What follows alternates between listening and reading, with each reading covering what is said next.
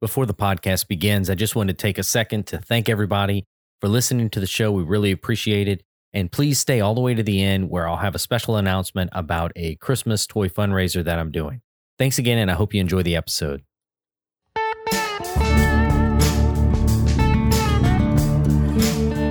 And welcome to Making Our Way podcast, where we take a deep dive into the projects and creative process of our fellow makers. I'm Austin, and I'm excited to be here with you with my friends, Dean and Christy. Hey guys, good to see you this week. Hey, guys. Hello.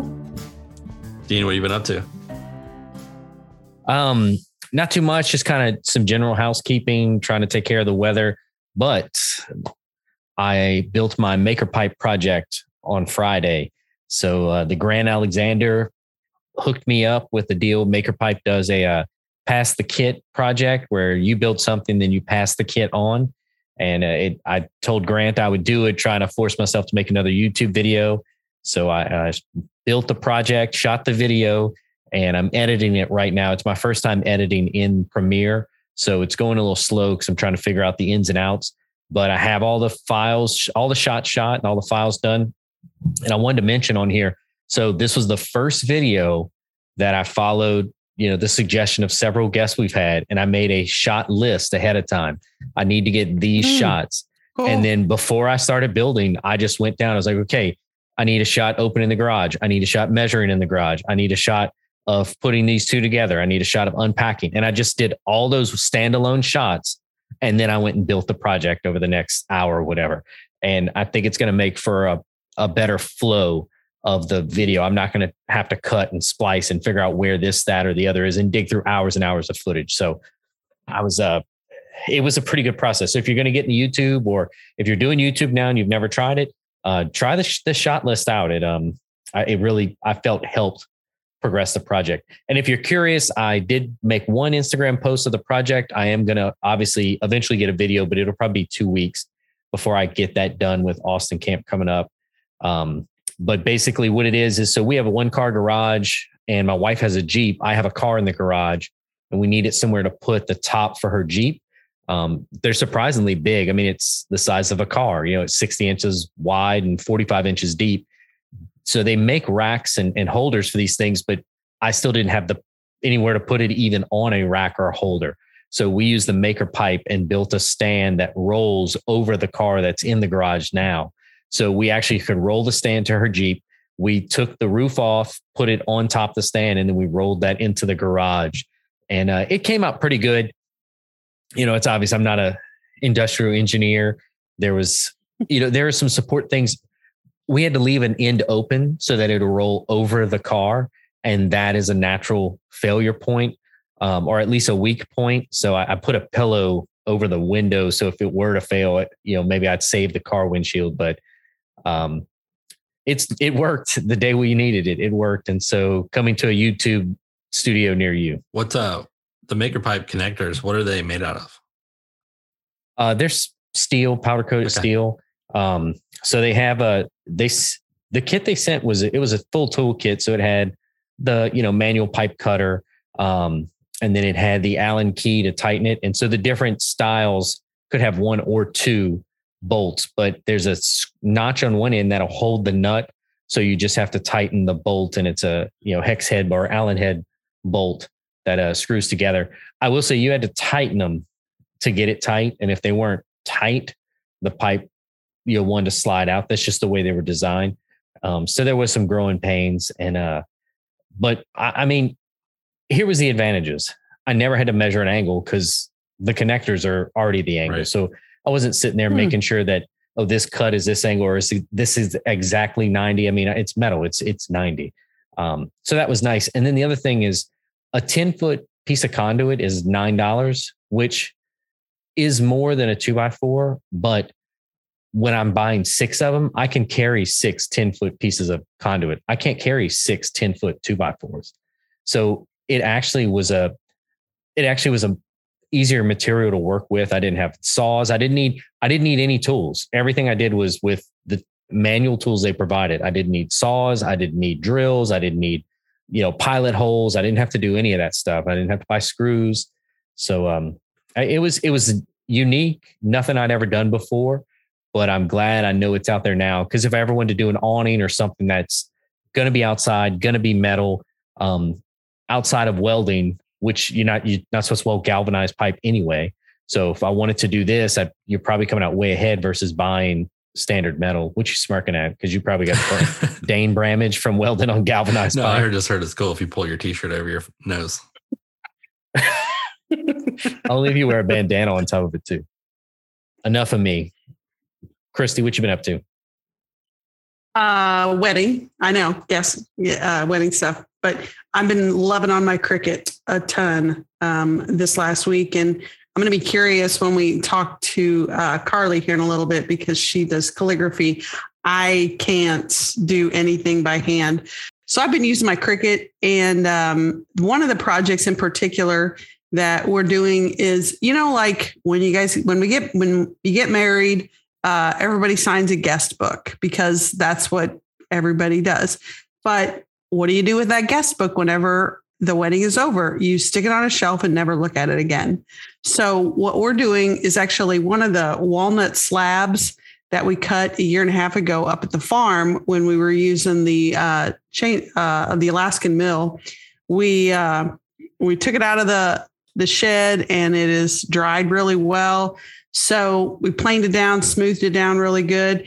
And then I'm going to uh, use my Cricut and write a saying on the bottom. One of the, one of the sayings that we've repeated through a number of the uh, things related to the wedding. We're to, I'm to use the Cricut and paint that on the side of the slab. And then everybody's to sign the slab. And then we plan on hanging that up on the wall as like a wall art or wall decoration with everybody's signature.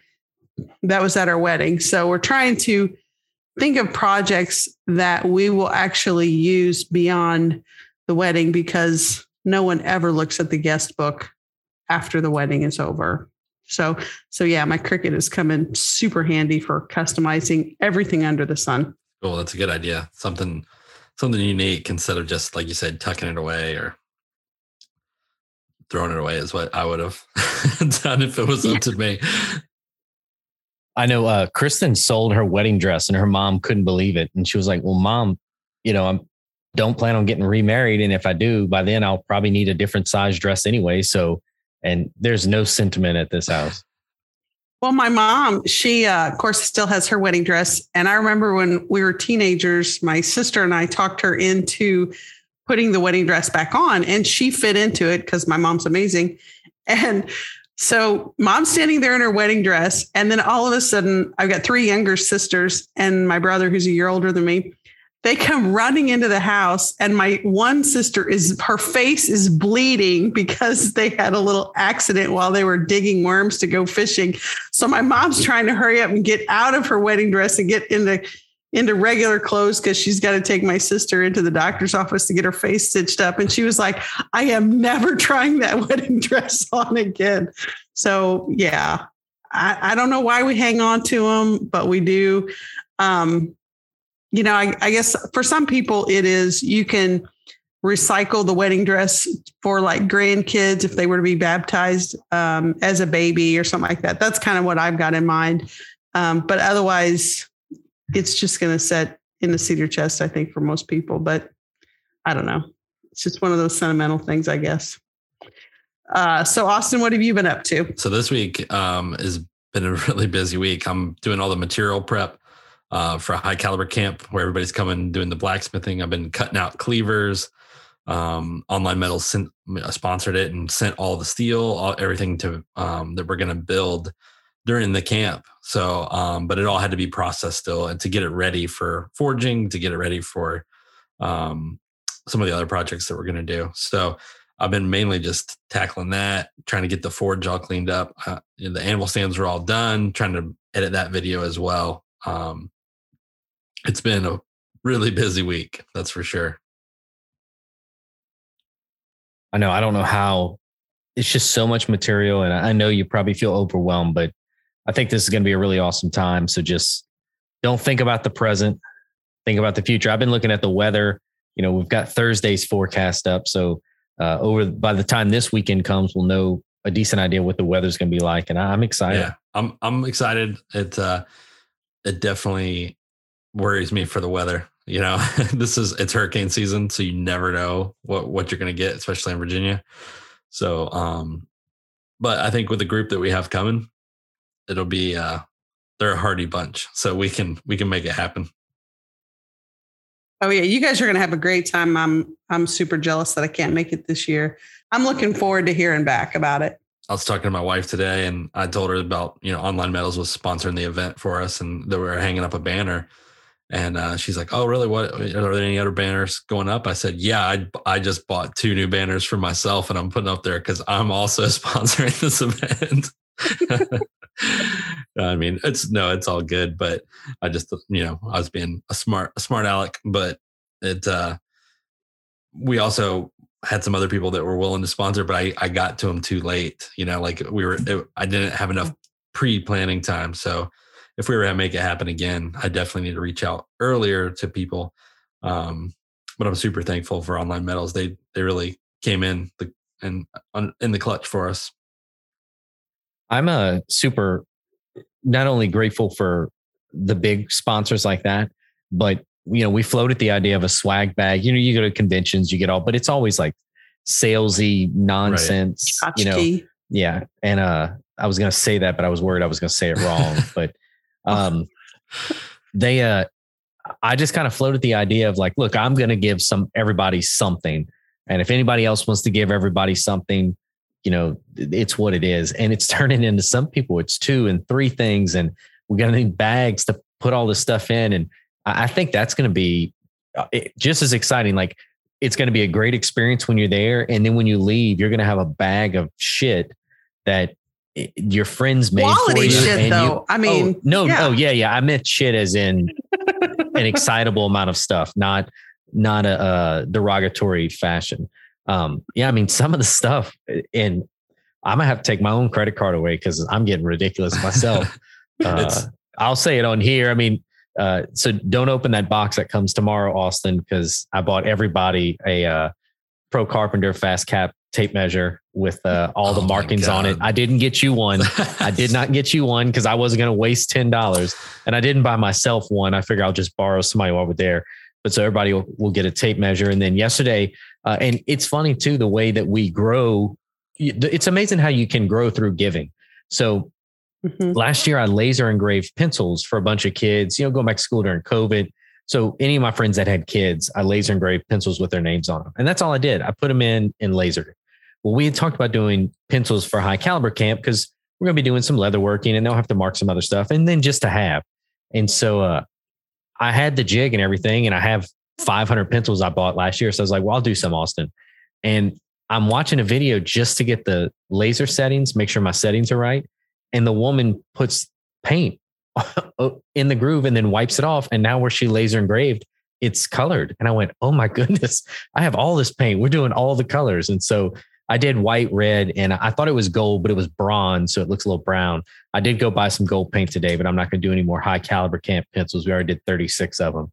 So um, yeah, we're gonna have pencils, we're gonna have notebooks, we got hand turned pens coming, we got tumblers, we got hats, we got leather patches, we got um, I can't even keep mini clipboards, we got uh, I think maybe notebooks. Um, there's all kind of stuff that that people are making on their own and bringing, and uh, it's gonna be it's gonna be exciting. Yeah, I I my wife keeps so every day that's like Amazon truck pulls up and she's like, "What did you order?" I'm like, uh, "This ain't me. I have no idea." And it's just stuff showing up, and it's everybody just sending stuff like pre, you know. So I guess they don't have to bring it on the plane or whatever, and all of it says like, you know, high caliber camp, Austin's camp, you know, whatever. And I'm like, "Oh, this is it." So I just I don't even open. I just throw it in the corner. Throw it in the corner. I'm like, "That's awesome." everybody gets here, we're gonna have to open up all these boxes and see what see what's in it so I think it's going to be, you know, a blast. But today we're joined with Carly Andelin of Carly Andelin Art. And uh, Carly and I have a little bit of a real world connection where my fiance Marvin and Carly's husband Mike are friends in the Reloaders Network. So I was really tickled to be able to get her onto the podcast. Uh, Carly, can you give us a little bit about yourself? Yeah, sure. Uh, I am an artist and I live in Utah and I have, let's see, my husband and I, Mike, my husband is, he's got the Full Ed Taco pod, or I guess not the podcast, his YouTube channel, and it's all things gun. Um, I, let's see, we have four kids. They're all teenagers right now. So we're in the thick of family life. And uh, wow. we got twins in there too. And so it's, yeah, we are loving the loving that lifestyle and busyness, craziness. So, anyways, it's good. I do art on the side, really just for my creative outlet. I also work another part-time job too, just to have little, you know, break up schedule and stuff. And anyways, but yeah, uh, yeah, we've lived here in Utah for I don't know, we've been married about 20 years, but we grew up in Washington State. So lived in the West my whole life. And so that's yeah, that's kind of a little bit about me. So y'all should do a YouTube called Art and Ammo. And either art like, and ammo. yeah, and either y'all can shoot some art or you can paint some bullets, art and ammo. You can have that for free. As we were looking back through your uh, through your Instagram, which you've got some beautiful pieces on there, it looked like you used to focus more on calligraphy rather than wall art. Can you kind of walk us through your like your transition and and where you've been with art over the years? Absolutely. Um, so I would say I've been an artist my whole life. Um, fine art, drawing, sketching, anything. I loved all that all growing up. And when I got to college, I my husband and I went to BYU and we I came to college like dating him and I just looked the the art program there is pretty small and so I I mean, it's sad. I kind of sold myself short a little bit and didn't even apply. I thought, ah, oh, there's no way I can get in. They only accept 20 people a year or something. And so, like, I'm just going to do something different. So I kind of put art away for a little bit. And then, uh, you know, as my kids, I had four kids and they're growing up. I'm like, I have got to, anyone that's creative, you just, you have to have an yeah. outlet, something. And, mm-hmm. you know, mm-hmm. as my kids got a little older, I'm like, I need to do something and I couldn't run away from the art as much as I tucked it away and thought I wouldn't, you know, use it anymore. But I I don't know, lettering kind of started to get a little bit bigger. Calligraphy, it was new thing that came up. I'm like, oh, I'd like to try it out.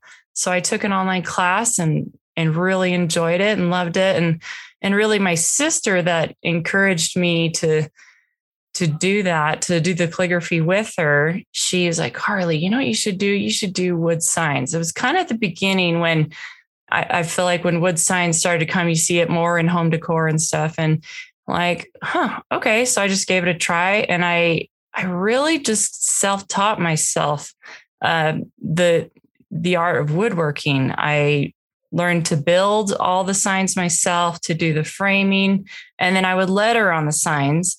And that that's typically not what a letterer would do. They do it on paper. Paper is smooth, the ink is nice and you know glides so well. It's not that way with the paintbrush and on wood. And but then I liked that just because I like to just do things different and not the mainstream what everybody's doing. And so I just started doing it and practicing and getting better and better. And Utah, the state of Utah has definitely got a, you know, artists here and a lot of talented people. There's a lot of markets and shows and things like that. And so I would make all these signs myself, 100% myself, and would paint them, letter on them, sell them I did pretty good. I mean, it went pretty well. How long did I do that? For about a couple of years. But the problem, and this was once my twins are the youngest, my twin girls, and once they got into let's see, first grade, that's about I'm like, okay, now I can I can de- you know devote a full time, almost full time job of this. I was working so many hours. You know, I enjoyed it, but then I pushed myself so hard to just do more shows, make more money, got to make more, make more. I completely burnt myself out after a couple of years. I could not maintain that type of a workload and my life, my role as a mother too, you know, because I don't want to be in the garage um 60 hours a week, which was I felt like it was about what I was doing and my kids were resentful towards it. And, you know, it, it was it was a rough gig. And I finally got to a point like, I've got to stop. I got so burnt out. You know, I did a lot of big shows. It went well, but it was just too much. And so I just knew I had to to stop. But while I was prepping for some of those shows, I, you know, when you do an online um, well, social media with your online business, you got to take good pictures. And I mean, as an artist, I I feel like I have a, a decent eye for things. I know it looks good. I'm like, these pictures don't look good. You know, you try to always improve and um, elevate your business and progress. And and so I was in the middle of painting some backdrops for photography for my signs, and I just started painting. And this was amidst like depression and pushing myself and so much work. I just had this feeling that just overcame me. It's like, you love art. You gotta not give this up. Like you can't run away from it. I was painting like a faux concrete um, look of a backdrop, and it just it hit me so strongly, and I realized, what am I doing? I'm pushing myself so hard, but I'm not even doing what I love.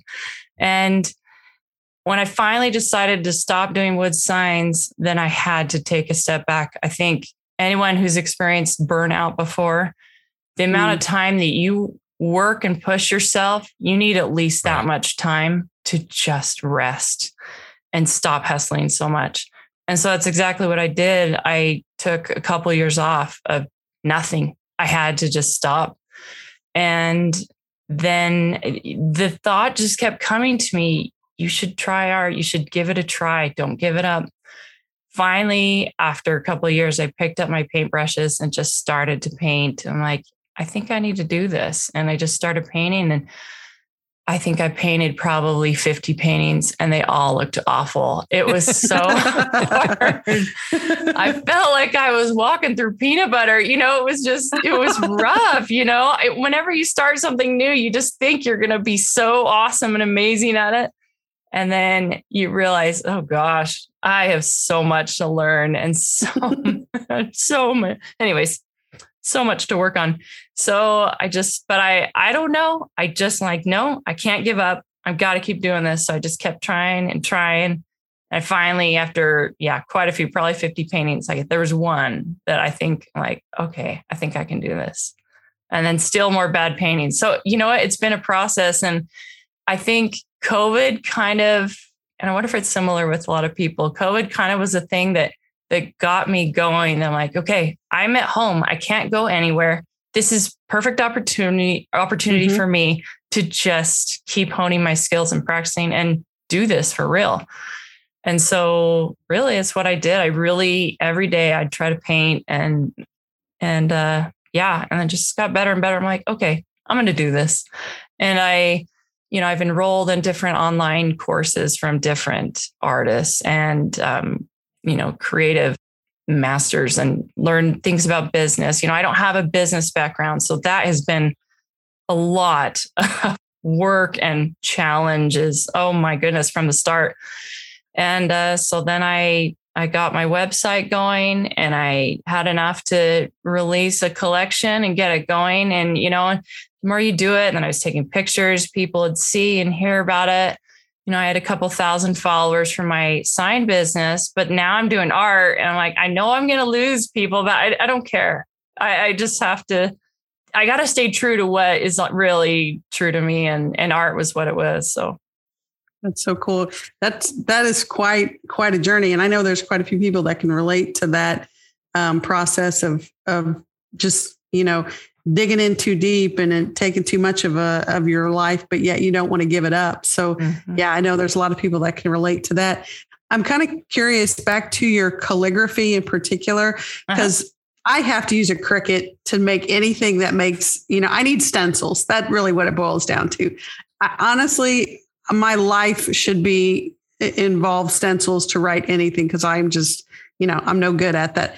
But um, your calligraphy, if I'm correct, is is hand drawn, and do and do you you pencil it in and then paint it, or can you kind of walk us through the process of you just have some beautiful calligraphy? Absolutely. You know, I would say so. I took the class and it was 30 days long where I did I don't know, I spent at least a couple hours a day.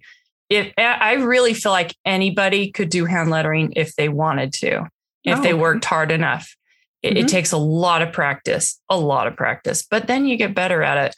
And that was strictly just paper, just get in. And man, my lettering, it, it got to looking really nice. Um, but then I decided to do the route of the paintbrush. And then that took even a whole nother, it was like a whole different tool. I'm like, wow, this is a little lot different. The pressure, everything is just different. The how the paint glides. I pencil it on and I, you know, I learned tips throughout just trying trial and error.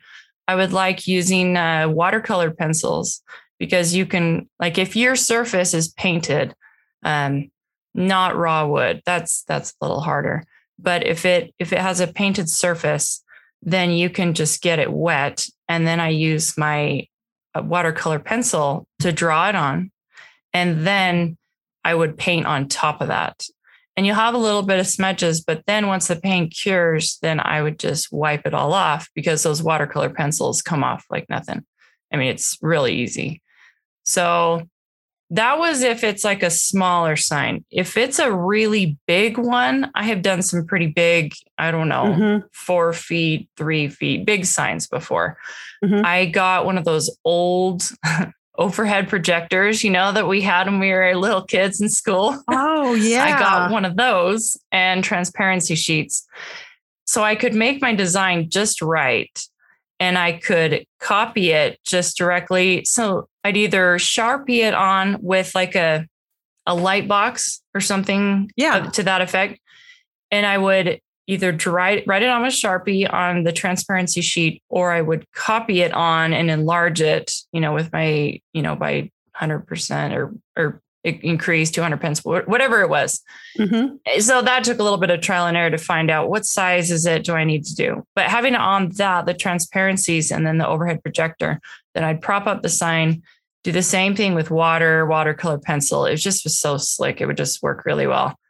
Get it big. So then my design was just right. You know, for a while I would just do it by hand, but man, it just didn't quite look just right. You know, you have mm-hmm. to be a little bit of perfectionist with lettering, the spacing of the letter, the thickness of your stroke, the size, the the height and the width, and you want it to be centered just right, you know. And so that was I found for me at least that was an easier way to do it if you're going to hand letter it. You're doing a stencil, it's you know it's a different process, but Right. um, yeah, and that worked pretty good. Then I'd have it all on my watercolor pencil, then just and then I'd move it away from the you know the overhead and, and then have it horizontal again, and then yeah, paint it with paintbrush and Hmm. you know use certain kind of paint that uh, like a more of a liquidy kind of acrylic that doesn't uh, water down. You know, if you keep adding water to get it thinner to let it glide, because you know you don't want to have to stop after every single letter, then you lose some of the flow and the fluidity of it. You just get a higher flow acrylic and works really good. Anyways, Cool. but yeah, so yeah, there you go. So Christy had mentioned she would need a stencil. I know I would need a stencil. Um, do you have any animosity towards the Cricut market and what it, you know, it just had to flood the calligraphy game? Um, as A? Absolutely not. Yeah. No. no, animosity toward it. I own a silhouette. And so Oh. I would even, you know, some some signs I'd make for people, they don't want the hand lettered look. It totally depends. Fonts are a whole nother, you know, thing of art, a whole nother field that every font has kind of a different feel to it, a different style, you know, and I've made a lot of signs that I did uh, just a like a sans serif font, really straight. And for that, I really like using a stencil for that. And anyway, there's different ways to paint it on that way. But yeah, I I think it's fine to do stencils. It's just the look you're going for. You just had a lightning bolt go off in my head when you were talking about fonts. Did you kind of have like, hey, here are my examples of my work, and these are the styles I'm willing to do? Or did you let people come in with wild requests and you had to try to, okay, which one of the 400 Adobe styles is this? Yeah. So what I would usually do, I just I'd first ask, okay, where what kind of inspiration are you getting this from? Usually everybody that has a custom piece they want done, they already kind of they got an idea from somewhere. They're like, I really love how this one looks. What what would you suggest? I'm like, okay. So I would come up with five, six, seven, eight ideas. I'm like, okay, this is all hand lettered. If you like this look, this is what I can do. You know, and anyone who's done a lot of lettering, you can manipulate and change the way you do the lettering to just get the look that you want. So I do something that's really sophisticated and and more of a fancy, and then one that's really handwriting and casual and just laid back, and then one that's just um, a little bit more messy. You know, everyone has different styles. So I would just be like, okay, here's here's some different options. If you like the font stenciled look, here's another some options. And everyone kind of like, oh, yes, I like this the best. So, but I wouldn't give them 500 options really. You know, you give your kids 500 options to pick something what they want at the store, and you're like, oh my gosh, we're going to be here for five hours. But if you're like, okay, here's five things or two or three, then you can narrow things down way faster, you know? And so custom takes a lot of back and forth. Okay, what do you think of this? So then I just get the design just right and be like, okay, what do you think about this? This is what you can expect to look. And then, okay, then I'll get going and start it. But yeah, the, the design takes a bit. So if they know really what they want, like, I love this exact one. Can you just do this? I'm like, yes, I, I can get it done way faster. And yeah, I can see what's going on in their head a lot faster than trying to like, okay, they're like, I don't know what I want you you just use your best judgment. I'm like, no, oh. you, I know you have a preference. So let me help you figure out what it is you want. So yeah, I think most every uh, guest that we've had on here that does custom work, they've said the that exact same thing. That when people are like, "Oh, just surprise me," no, no, no, no, we don't do never, that. never a good idea. Nope. Yeah. So one thing I wanted to ask you is, so you had the woodworking side of your shop, and then your painting. Was that in the same shop, or and how did you like? Because that's two things that I wouldn't think would you'd want in the same room. No, yeah. So I have the garage. That's I'd only do obviously all that's that was our wood shop. So I'd have all my power tools there, the building and everything, and then um, I do it kind of in stages. Okay, this is a building day. This is a cutting day. You know, I'd buy large stock of wood and, you know, rip them down into the size that I needed. And then, and then I'd paint them. And then I would uh, rip down all the wood, the two by fours and whatever material I use for the framing. Okay. Then we, actually, I'd usually frame last because it's more annoying to have to paint when there's a frame kind of sticking up a little bit so anyways yeah I, I, would do it in clumps but the painting you know with like a roller that's all outside the garage but it, it didn't happen the same day i would never and, and i was doing it all so there wasn't you know wood you know fine wood chips flying everywhere as i'm trying to get a you know good nice coat of white paint on some of these signs so it would be from day to day depending on what i do as you've been selling the different things um, did you start out with like Etsy or did you start out with just selling at shows or kind of what are your different ways of selling through the process? Got it. So, yes, I did start out with an Etsy shop. That was first. So, my wood signs, I did not have a website. I just did Etsy if I was going to sell online and really through Instagram mostly. If people message direct message me that they wanted something particular then i would just i could take orders that way and it was fine and actually i, I kind of preferred that sometimes etsy you know takes extra you know costs out and stuff and so like i don't mind doing you know things just kind of on under the table as far as etsy goes but I, I would really i would do it all kind of i think that was that may not have been the best strategy for sure for selling the signs uh, when I did them at the shows, it was a lot. I think that was part of my problem is I it was like mass quantity trying to make as many as I possibly could. You know, one show I'm trying to think I had over a hundred signs that I made. And wow. you know, it takes a long time. So then my Etsy would kind of take a back seat and I wouldn't uh, really use Instagram and post a lot of things and advertise too much that I'm trying to sell this and that, I would kind of be like, okay, yeah, I, I could take your order, but it'll be, you know, a month, I'm a month out because I'm prepping for a show. And if you're local, that would be a great place to see what inventory, you know, what stock I have right now. So, um, but yeah, the shows kind of took priority. I'd say, you know, six weeks or so before I was really pounding it hard to just just be able to get enough inventory for those shows. They were a lot of work. On the um, the wall art that you that you paint now, um, it looks like there's a lot of mainly scenery, water scenes. Are there any? What what's been your inspiration, or or what gives you the ideas? Where do you where do you come up with what you're going to paint and how you're going to paint? So that's that's interesting. It kind of changes from day to day. I would say with my art, I primarily focus on landscapes, abstracts, and florals just because I don't know it. It feels the most natural to me.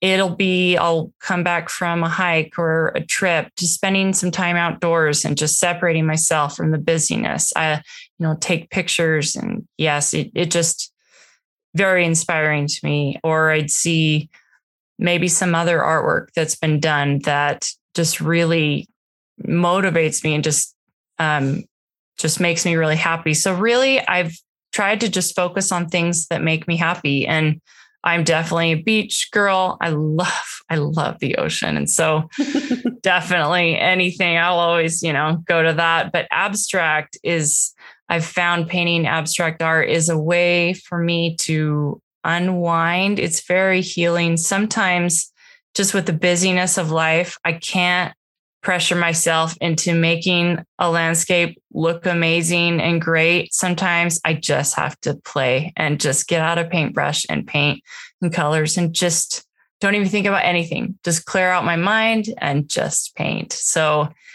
really I just try to focus on whatever makes me happy. If I would hang it in my house, then I know I'm on the right track.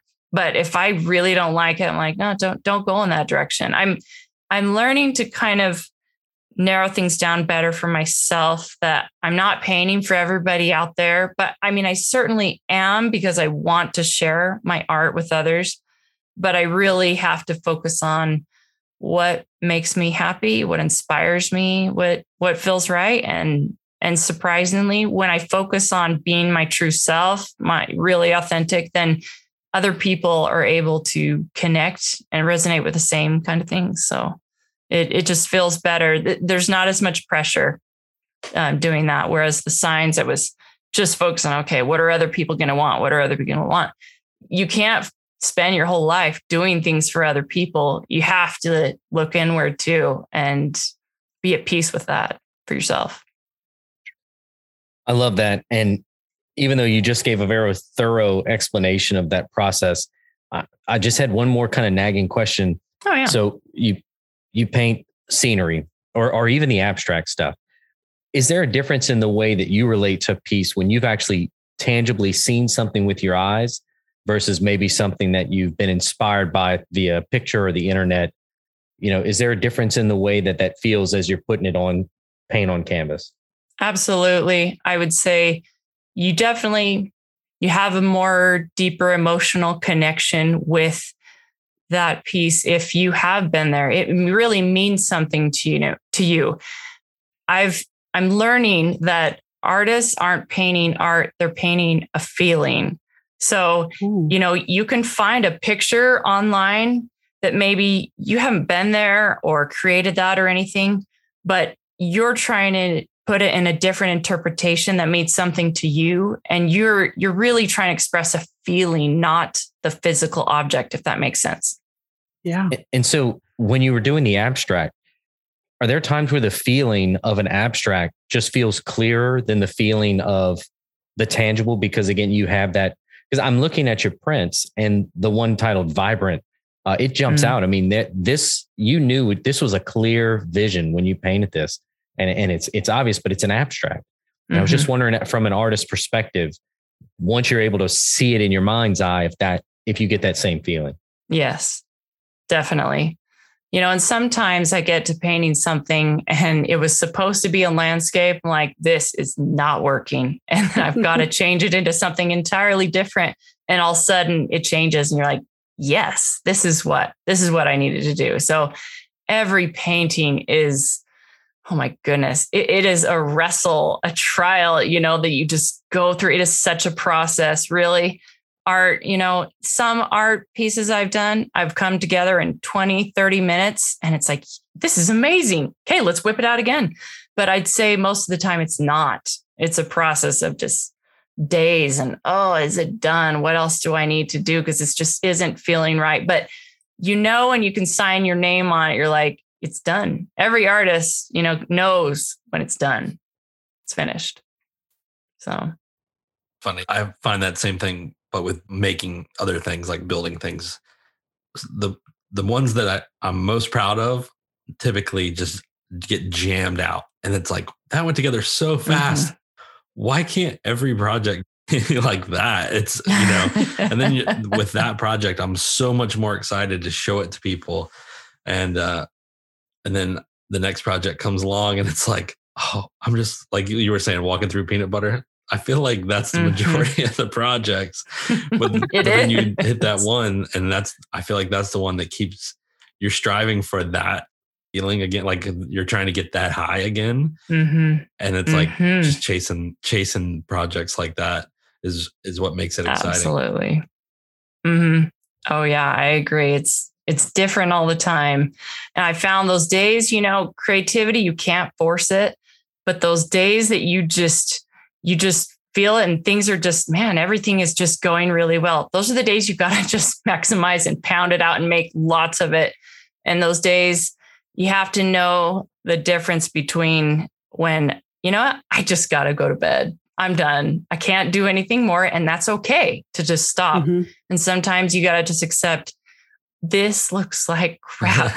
like, I don't even know how to make stuff anymore. This looks like a second grader made it, you know. you have to just be okay of just putting it away. It's okay. I'm going to try again and I know I'm going to be able to do a good job again. And it's like believing in yourself every project. Do you feel that way? Do you guys feel that way? I don't know. Yeah. Maybe it's just me. I'm curious about your uh, frames and and whenever you were making the the wooden signs all together, did someone show you how to to make the frames or YouTube learn? I'm YouTube learned on on pretty much all my woodworking. So I was kind of curious when you started into the woodworking aspect of your artistry. Mm-hmm. Yes. So yeah, it definitely was a process. It, it, wasn't, man, my framing has gotten better throughout the years for sure. My first frames were just straight pieces, no mitered corners. It was just straight on straight on straight. Okay. Sand the edges were good, you know.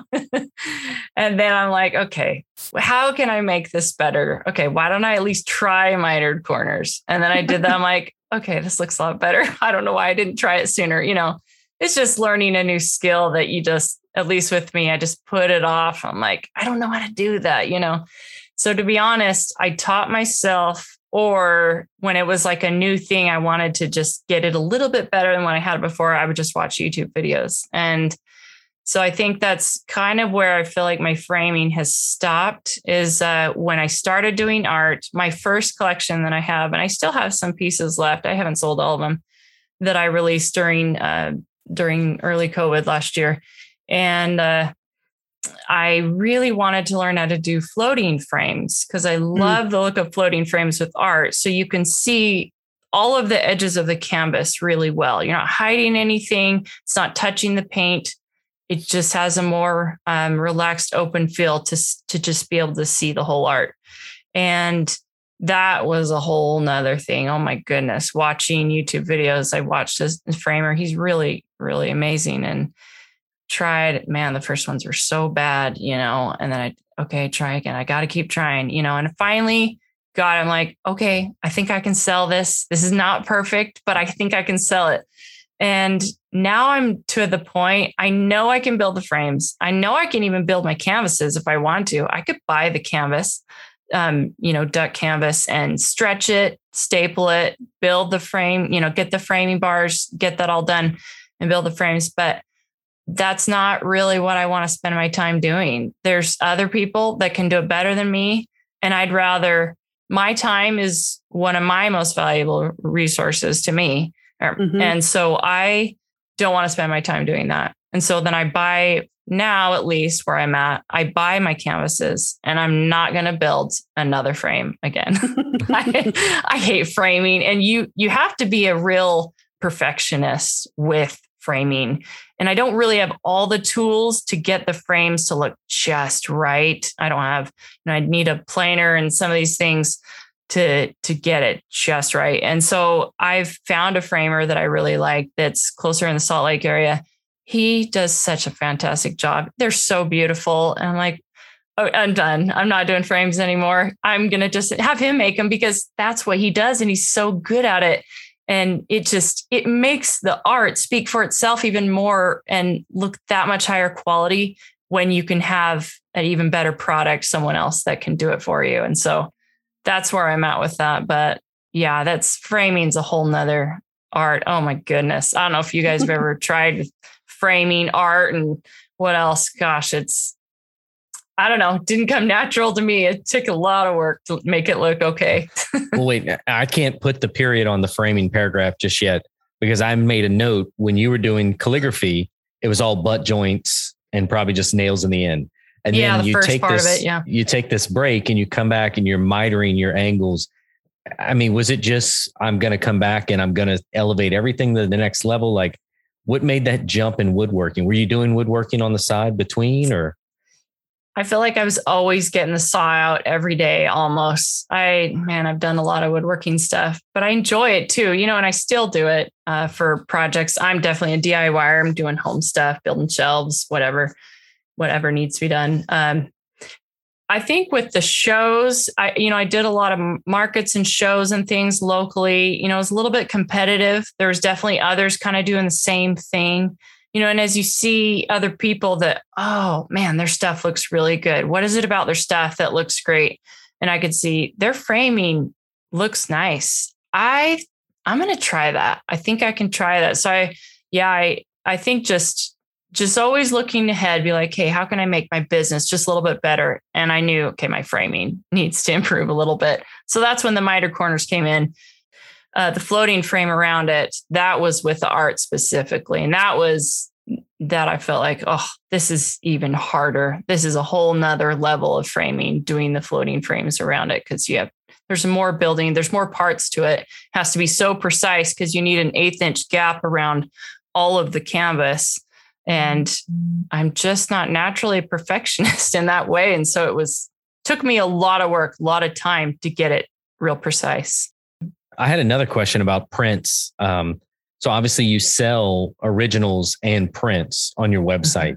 And yes. i was just curious about the business side of that when it came to you know determining the pricing difference between the two. And then do you sell 10 times as many prints as originals or are the originals much more desirable? You know what's the ratio there you know, I'm not, I'm not super, you know, great with all the the detailed aspect of the business to know, okay, this percentage I'm, I should be more into that, but definitely I've sold more prints than I have originals. But I would say it's because there's just more prints available.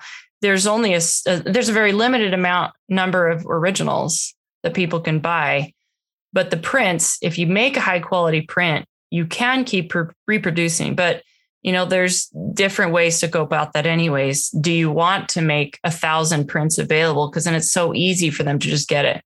Or do you want a limited number of prints that so people feel a little more urgency that oh she's only doing a hundred prints of this particular one you know and then you can you know the price can be affected by all of those decisions that you make with that. But i like doing prints because it allows you to just make your art available to more people. And it also offers a lower price point. Not everyone can afford an original but you know spending $20 on a print is a lot more realistic for people that don't have a lot to spend but they can still display the art that they love in their home. So uh, i think prints are a nice option and i i want to still keep offering them because it just you can reach more people that way. But I love selling an original. People who buy originals, they love originals because they know there's just a different feeling when you see the artwork that you can see all the brush strokes, you can see the original color so clear and vibrant. It just, the art speaks for mm-hmm. itself, you know, whereas a print, a print is great and wonderful, but it, it's still, it's a reproduction. It's a print. It's not the real thing. So, you yeah. know, just, it just depends, but prints you can buy a lot and you can change them out a lot. So it just depends on you and what you like, but I'm glad that I can do both because you reach different people that way. So one thing that we ask everybody that comes on the show is um, your top three tools or your favorite three tools, or if you were going to start up a new workshop, main three things that you bring with you, what what would you choose? Hmm. That is a hard choice. Well, with the art itself, hmm, I definitely love certain brands of paints better. They're just the color is just much better than than your basic student. I have all of I feel like I have all of the of the kinds up and down. But I would say if you have a good quality paint and a brush, I don't know. That there's just so much you can do with just that. I don't know. I mean, there's definitely tips and tricks. I do a lot of acrylic and I have bought a glass, a large glass palette that really I think was a cutting board. But painting on that or putting my paint, you know, for my palette on that, I love it so much because it just makes cleanup so easy. You just with acrylic, it just dries. You just spritz it with a with water bottle, spray that, and then a, a scraper, and it comes off like hmm. super fast. So it's just nice. You just keep reusing it over and over rather than having, you know, your your palette paper or other things that you can't clean off as well. So I love that tool a lot for acrylic painting. One other thing before we let you go, I know we talked about the calligraphy, we talked about the fine art, but I also saw that you were doing original art Christmas tree ornaments last year. Mm-hmm. Um, is that something you're going to continue to do? And, and tell us how that idea come to you and the response you got from from your clients. Yeah, I so I got the idea from another artist that I have taken like a I joined like an online collective through her and she has done them and it, it's kind of just when you join a network of you know whatever you're into you just learn things and, and surprisingly that there is definitely a thing out there for hand painted art on ornaments mm. and they range all kinds of prices, but I just want to try it out and just be like, I don't know, we'll see how it goes. Um, I didn't sell, I didn't sell as much as I would like last year, but I'm also still, I feel like in my still beginner in the beginning stages, trying to expand and grow my business and my clientele.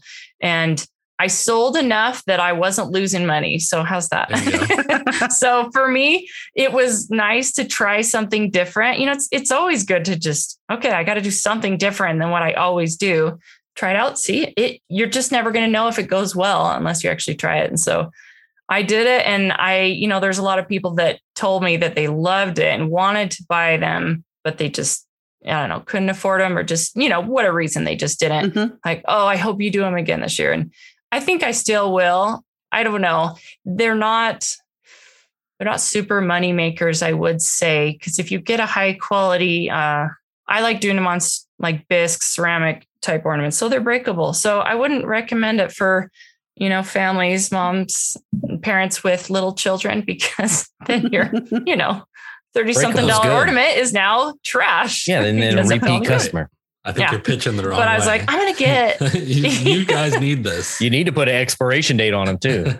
yeah, I take no responsibility for what happens once you hang it on your tree. But I got like a. I wanted to get a non-breakable. I mean, I've got four kids. I'm like, I want something that's not going to break. I got a non-breakable one that's a little more um, plastic material, and it looked plastic. Yeah. I'm like, nah, never mind. I'm just going to go with the breakable, and you just you you really want to market it and sell it as a high valuable thing you know that it mm-hmm. i really do value this piece of artwork it is an original piece of art you can put on your tree a one of a kind you will not be able to buy anything like this but this one and so then you treat it that way. I mean, probably everyone has some ornaments that they take care of and that are breakable. So you just take care of it. So that's that's just going to be like one of these. I have the ultimate money making strat for you.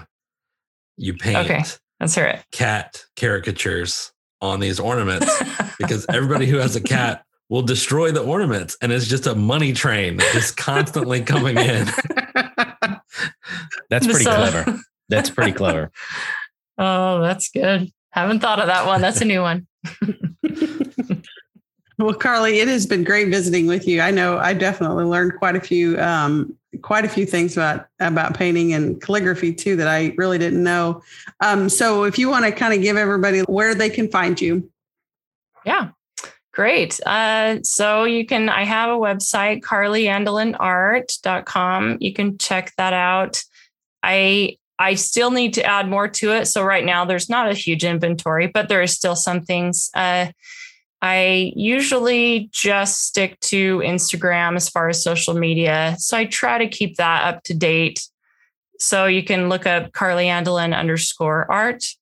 And if you live in the Utah area along the Wasatch, I do some fine art shows that you can buy some originals. And I'm doing one next month in the Salt Lake area that I'll have both some originals and prints available. So, and that's that I feel like is such a fun way to purchase because you get to see it in person and mm-hmm. it's it's different than just seeing a picture and just going by oh i think it's good when you see it i get so many comments from people when they when they get the thing in the mail or whatever they say oh my it's it's so much better in person even so that's that's just how that's art cool. is so yeah lucky for people in Utah, then they can see it that way in person. So that's so cool. Yeah. Well, thanks again for coming on. We really appreciate it. Yeah, thank thanks, you. It was, it. This was great. I enjoyed it. Wow, that was a great talk with Carly. And it got me thinking of my own amateur ambitions into art. And so I thought maybe we could kind of talk about, you know, we're not always in the wood shop, and some of the stuff we make ends up on the walls in our homes. So uh, I thought maybe we could talk about some art that we've made and some stuff that we've done or some experiences or stories. And um, Christy, I would like to start with you. You've got any uh, examples of art? Uh, yeah, I've done a few things. Um, the one thing that I'm most proud of, or the one I appreciate the most, is my Intarsia rose that I did um, when I didn't even realize that was Intarsia. I was just using the stencil and cutting out some random pieces of wood and trying to make a pretty rose. Um, and you know that was the one projects that I that I've done that I kind of felt like inspired in a in a in a very different way because normally I see something that I need or I have an area of need whether it's a side table or a piece of furniture or a gift for somebody but in this case, my brain just, I was at work one day and my brain just started traveling down a road. Um, you know, one thing led to another, led to another. And it was, it's probably one of the very few projects that I'm, that I made that was unique in my mind um, as I was doing it. So I'm particularly proud of it because, because I, I do feel like it was a little more unique than, um, than something that I made out of out of necessity, you know. And then I was able to use, you know, like all of my projects, I was able to use a good variety of different types of wood. Each of the petals of the rose, whether it's walnut or oak or barnwood or or um, ash or just the different types of wood, making the it's kind of you know a collage. And um, and I've had uh, you know when friends have come by and see it, they're just like, I want that. And I'm like, well, it's my only first one and I'm not getting rid of it anytime soon. Yeah, I think that's looked really cool because because of all the different types of wood is what made it really I mean, it was really cool how you cut it out and everything. really makes it pop is all the different, you know, species or or variety. Um mm-hmm. even like the weathering of the barnwood and stuff.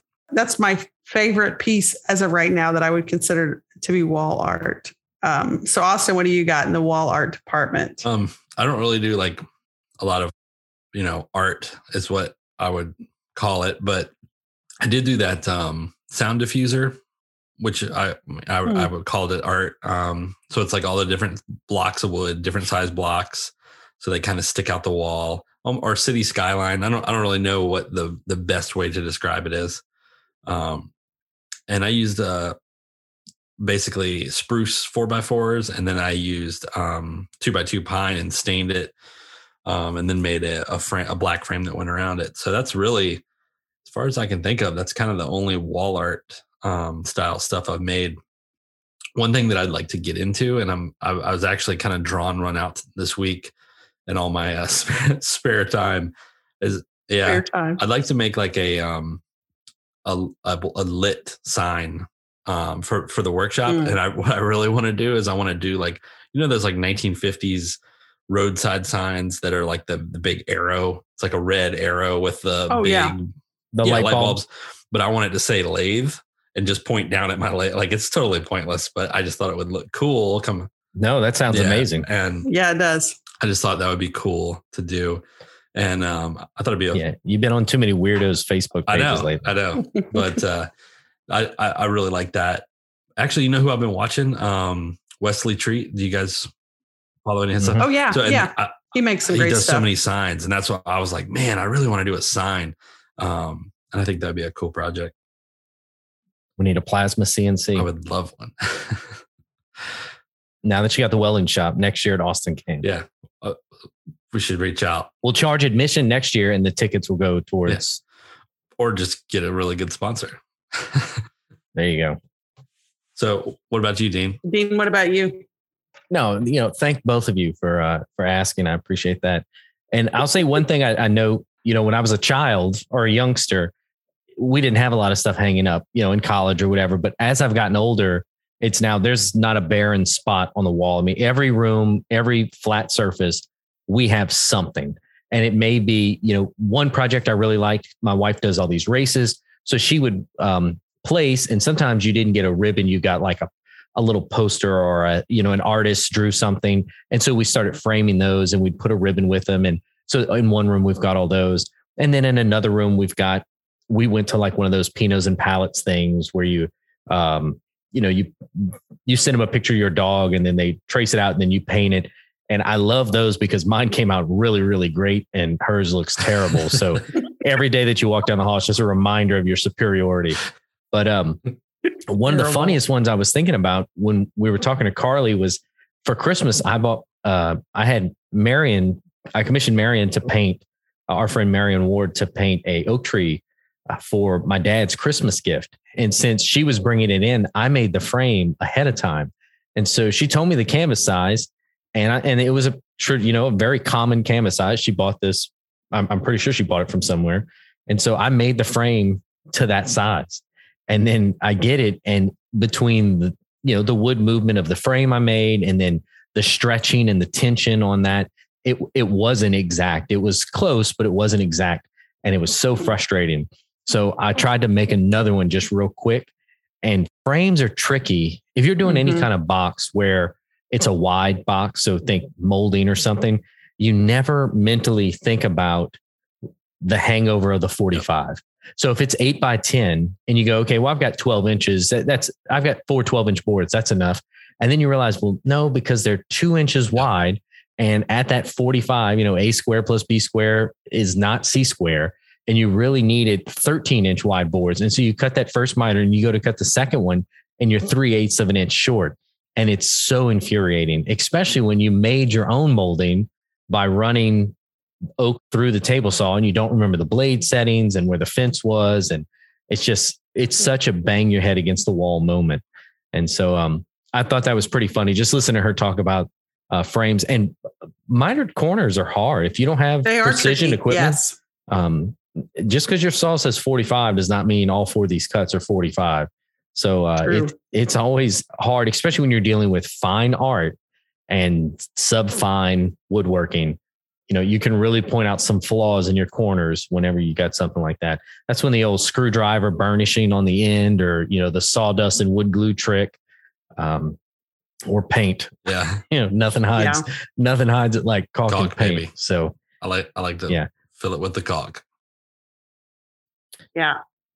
I'm not a big fan of making frames. I've got a couple more that I need to make, but um, I made a couple. Probably the, one of the first ones I did was to frame a Jimmy DiResta poster, and uh, it's the the saying, um, "I'd rather have it and not need it than need it and not have it," which has been my motto for ages, way before um, Jimmy came out with that poster. But I used barnwood to uh, to frame it, and I and like I said, that was one of the first frames I did, and I was I was real tickled with how it turned out because by some miracle of the of the maker gods, um, my miters came out like spot on, and um, I have yet to be able to replicate that uh, precision. I don't know. I think it was just kind of one of those things. I didn't know any better, and it just worked out really well because I think in some areas, the further, the longer I do things, the worse I'm getting at them. How did you cut the miters? What what kind of saw did you use? A miter saw. Oh, okay. Um, which is so funny. I mean, it's literally called a miter saw, but I've always mm-hmm. found um, on a table saw with a sled, if you've got a, a jig, it works right. um, really well because you're cutting the right ones on the right side and the left ones on the left side. So if the saw is at, you know, 45 and a half, it's at 44 and a half on the other side and they do match up well. Whereas on a miter saw, if you are turning the saw to get that opposite cut, it um, you know, the the inaccuracies aren't necessarily compatible. At the time, my uh, table saw was my Harbor Freight original table saw. There was nothing accurate about that thing. So, uh, so but that's the thing, had, though. I mean, the if you if you do if you have complementary mistakes, they end up working out. Um, yeah. But I mean, like I had no like real, I had no sled. I had no, yeah, you know, the little miter. Th- I mean, it, there, it was bare bones, bare bones. I bought a, uh, real fancy, was it Incra, you know, micro table saw sled Black oh, Friday yeah. last year. And it's still leaning up against the wall and all the pieces that it came in when I bought it. It was uh it was one of those things Rockler sends out like a 20% off coupon or something for Black Friday and mm-hmm. it wasn't excluded. And they're a couple hundred bucks. And so i'm like well yeah i'll, I'll take a hundred dollars off this thing. And uh went and picked it up. And the guy was like oh i, I thought for sure i was going to tell you this coupon doesn't work. I said nope man i'll take it. And then i came home and never put it together. I've heard they're good though. Hmm. yeah. I need to put it together before i drop any more stuff on it and bend it up and, and mess it up. Or just ship it to me. If you're going to neglect it so badly just ship it to me. I'll put it to use Thank you so much for joining us today. If you enjoyed this episode, please give us a review and subscribe. If you'd like to reach out to us, or if you know of a maker with a fantastic project that deserves a deep dive, send us a message on Instagram at Making Our Way Podcast. You can find all of our latest individual content on Instagram and YouTube. Austin is at High Caliber Craftsman. Christy can be found at Twisted Twine Woodworking, and I'm at Dean underscore Duplantis. Thanks again, friends.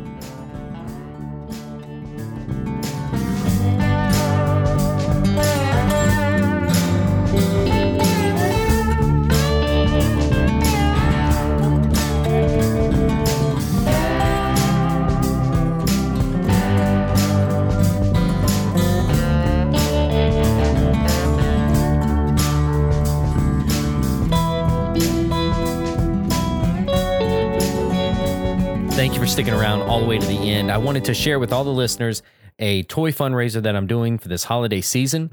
Every year, my wife and I make a trip to the store and we fill a basket up for Toys for Tots. This year, I want the maker community to help me take it up a notch. So, my challenge to you for every maker that makes and sends me an original ornament for my shop tree, I'll donate a toy. 20 makers, 20 ornaments, 20 toys. 50 makers, 50 toys. The only criteria for your ornament contribution is that you make it. It doesn't need to be anything fancy, just think ornament. I don't care if it's wood, leather, paper, or plastic. One ornament per maker, please. I'll post your ornament in my stories and make a highlight where I'll update them as I buy toys. I'm going to run this from September 15th through December 15th. Feel free to share this with any of your friends. Make me spend some money. DM me on Instagram if you want to participate and if you're looking for my address or if you just have any questions. Take care and thank you so much for considering participation.